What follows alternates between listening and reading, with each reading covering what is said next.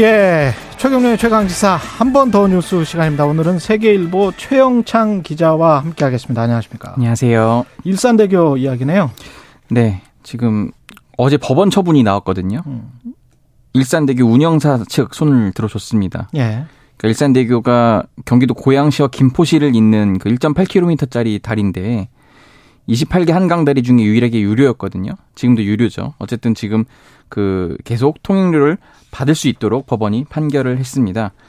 어, 이게 좀 지난한 과정이 있었는데 한번 설명을 드릴게요. 근데 작년 이맘때쯤이었죠. 지금 민주당 대표가 된 당시 이재명 경기지사가 경기도지사를 사퇴하기 전에 일산대교 무료 통행과 관련된 그 공익 처분을 결재를 했습니다. 그래서 결재 다음 날인 작년 10월 27일부터 일산대교가 무료가 됐거든요.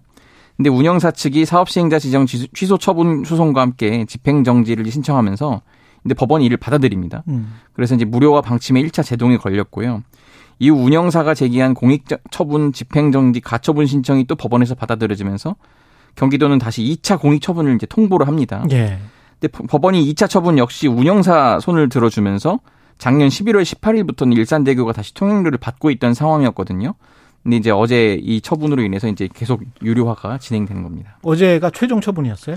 네, 1, 그, 1차 지방법원 판결이었으니까요. 예. 어쨌든 경기도는 항소 지금 검토를 항소 검토하고 있는데 근데 아, 뭐 하겠다는 아니고 네. 항소와 더불어서 지금 경기도가 원래 경, 이제 김동연 지사 체제잖아요. 음. 같이 이제 진행 중이던 게 있어요. 이게 지금 대주주가 국민연금공단이어서 이거를 좀 운영권을 인수하는 방안을 계속 검토 추진하고 있었거든요. 네. 근데 요지부동이랍니다 공단 측이. 음. 그래서 좀 답답해했는데 어쨌든 이 판결로 인해서 이 인수 작업도 조금 차질을 빚는 것 아니냐 좀 이런 얘기가 나오고 있습니다. 예. 결정을 이렇게 내린 이유는 뭘까요? 아, 아무래도 또 법원이 이렇게 얘기를 합니다. 이게 지금 그 통행료가 지나치게 고액이라고 볼 수 없다. 부담은 있지만 이용 편익에 비해서 이용자의 교통권 그 교통 기본권을 침해한다고 보기도 어렵고 그리고 경기도의 최소 운영 수입 보장 그 지급액이나 비율도 감소하고 있다고 합니다. 그렇기 때문에 사업 시행자 지위를 박탈할 만한 공익상 필요성을 인정하기도 어렵다. 이게 법원의 판단입니다. 한번 계약을 했으면 자본주의 질서는 지켜야 된다. 이런 네. 판단인 것 같은데 제가 보기에는 합리적 저도 찬성을 하는데 네. 이게 좀 무리했어요. 그러니까 작년에 이제 네. 그 시기를 한번 돌아보자면은 네. 이재명 지금 대표가 대선 후보 막 선출된 다음에 경기도지사 사퇴하기 직전에 마지막 결제였잖아요. 그렇죠. 좀 아무래도 좀 정치적으로 정치적인 좀 뉘앙스였죠. 예, 네, 그런 게 아니었나. 정치적인 뉘앙스였고 네. 그렇게 하면서 이제 표와 연결되는 그런 거였는데 사실은 기본적으로 서로 간에 그렇게 계약을 했으면 그거는 지켜줘야 되는 게 특히 공공기관인데 네네. 이제 지자체 같은 경우는 근데 이제 불똥은 김동연 경기도지사에게 떨어졌고 네. 김동연 경기도지사도 사실은 지방선거 때 무리와 공약을 했습니다. 네, 공약을 네. 해서 지금 그래서 굉장히 난감한 상황이라고 합니다. 어쨌든 음. 좀 연금공단이 좀 대화에 나서서 한번은 그럼 얼마면 팔 수 있겠니라고 대화라도 대화 테이블에도 앉아보고 싶다고 했는데 네. 연금공단이 네. 전혀 응하지 않고 있다 이렇게 네. 경기도는 설명하고 있습니다. 그렇군요. 예. 네, 이건 뭐 여기까지 하고요. 데이터 센터 관련해서 이게 요새 많이 생기는 것 같은데 이걸 네. 가능하면 지방으로 좀 많이 분산시키겠다. 이게 음. 지금 정부 방안이라고 합니다. 맞습니다. 예. 어제 산업통상자원부가 간담회를 열었습니다. 데이터 센터 지역 분산 필요성, 이 추진 방향에 대해서 이제 논의를 한 건데요. 지난달 기억하시겠지만 카카오톡 먹통 사태가 있었잖아요. 그래서 데이터 센터 집중 관심이 이제 집중됐는데 이 데이터 센터를 간략히 소개해드리면은 서버 storage 설비 이제 연중 일정한 패턴으로 계속 이제 운영할 수 있는 전력 다소비 시설입니다.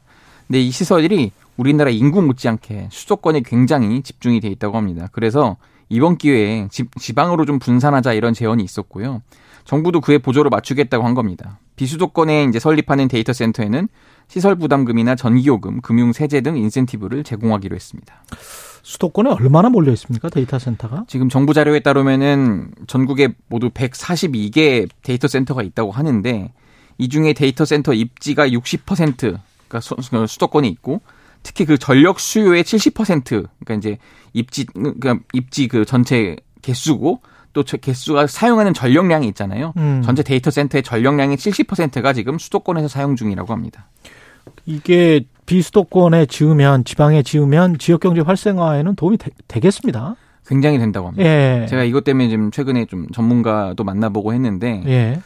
지방에 가면 요즘 빈 땅이 많잖아요. 많죠. 예, 지방 소멸, 예. 뭐 인구 감소 이런 놀고 있는 땅 많습니다. 예. 그래서 이제 지역 경제 뭐 법인세라든지 이런 것 등에 있어서 굉장히 활성화에 도움이 된다. 그래서 아 그렇겠네요. 예, 최근에 예. 혹시 기사도 접해볼 수 있지만 네이버 데이터 센터가 대규모로 춘천에 지어졌고 음. 전남 해남나 뭐 전북 새만금 이런 곳들도 유치하겠다고 뛰어들고 있거든요. 예. 그래서 어떻게 보면은 이게 그럼 지방에 있으면 좀 뭐 불리한 거 아닌가? 전혀 그런 게 없고 다만 이제 뭐 그 증권사나 은행처럼 천분의 1초, 만분의 1초를 다투는 특수한 기관이면은 그래도 좀 서울이나 변두리 수도권에 있는 게 좀 나은 편인데 그거 음. 아니면은 굳이 그렇게까지 이 전력이 굉장히 빛의 속도로 가기 때문에 예. 굳이 지방에 있다고 뭐 불이익이 있거나 이런 건 없다. 뭐 그런 설명을 좀 들었습니다. 그분들은 또 빠르게 빠르게 쓸 수 있는 뭔 시스템이 있더라고요. 예, 예. 예 그런 거 쓰시겠죠. 뭐 기관이나 이런 이런 분들은 예. 근데 취업 자 수도 많이 이게 늘어납니까? 데이터 센터를 유치를 하면? 어, 아무래도 데이터 센터가 오면은 그 관리하는 인원이 또 필요하고. 아, 그렇군요. 또 그, 이것도 하나의 그 기업을 유치하는 거나 마찬가지라고 그렇습니까? 하거든요. 굉장히 아. 그 지방 소멸 그 이슈에도 도움이 될 거다라는 해외 기업 데이터 센터도 유치할 수 있습니까? 네, 저도 이걸 좀 취재해서 듣게 된 건데 네. 이게 이제 앞으로 정말 데이터 시대여서 무궁무진 어. 발전할 가능성이 있다고 하거든요. 그러니까 이 분야를 선도한 나라가 싱가포르였는데 나라가 작잖아요. 네. 전력이 모자라서 더 이상 지을 수가 없다는 거예요. 그런데 홍콩이 유명한 나라였는데 중국 관련 리스크가 있다 보니까 외국의 투자가 줄었다고 합니다. 그래서 땅만 보면은 당겨 와야 된다. 네. 굉장히 그런 지금 우리나라가 이점을 갖고 있다. 이게 설명입니다. 예. 세계일보 최영창 기자였습니다. 고맙습니다. 감사합니다.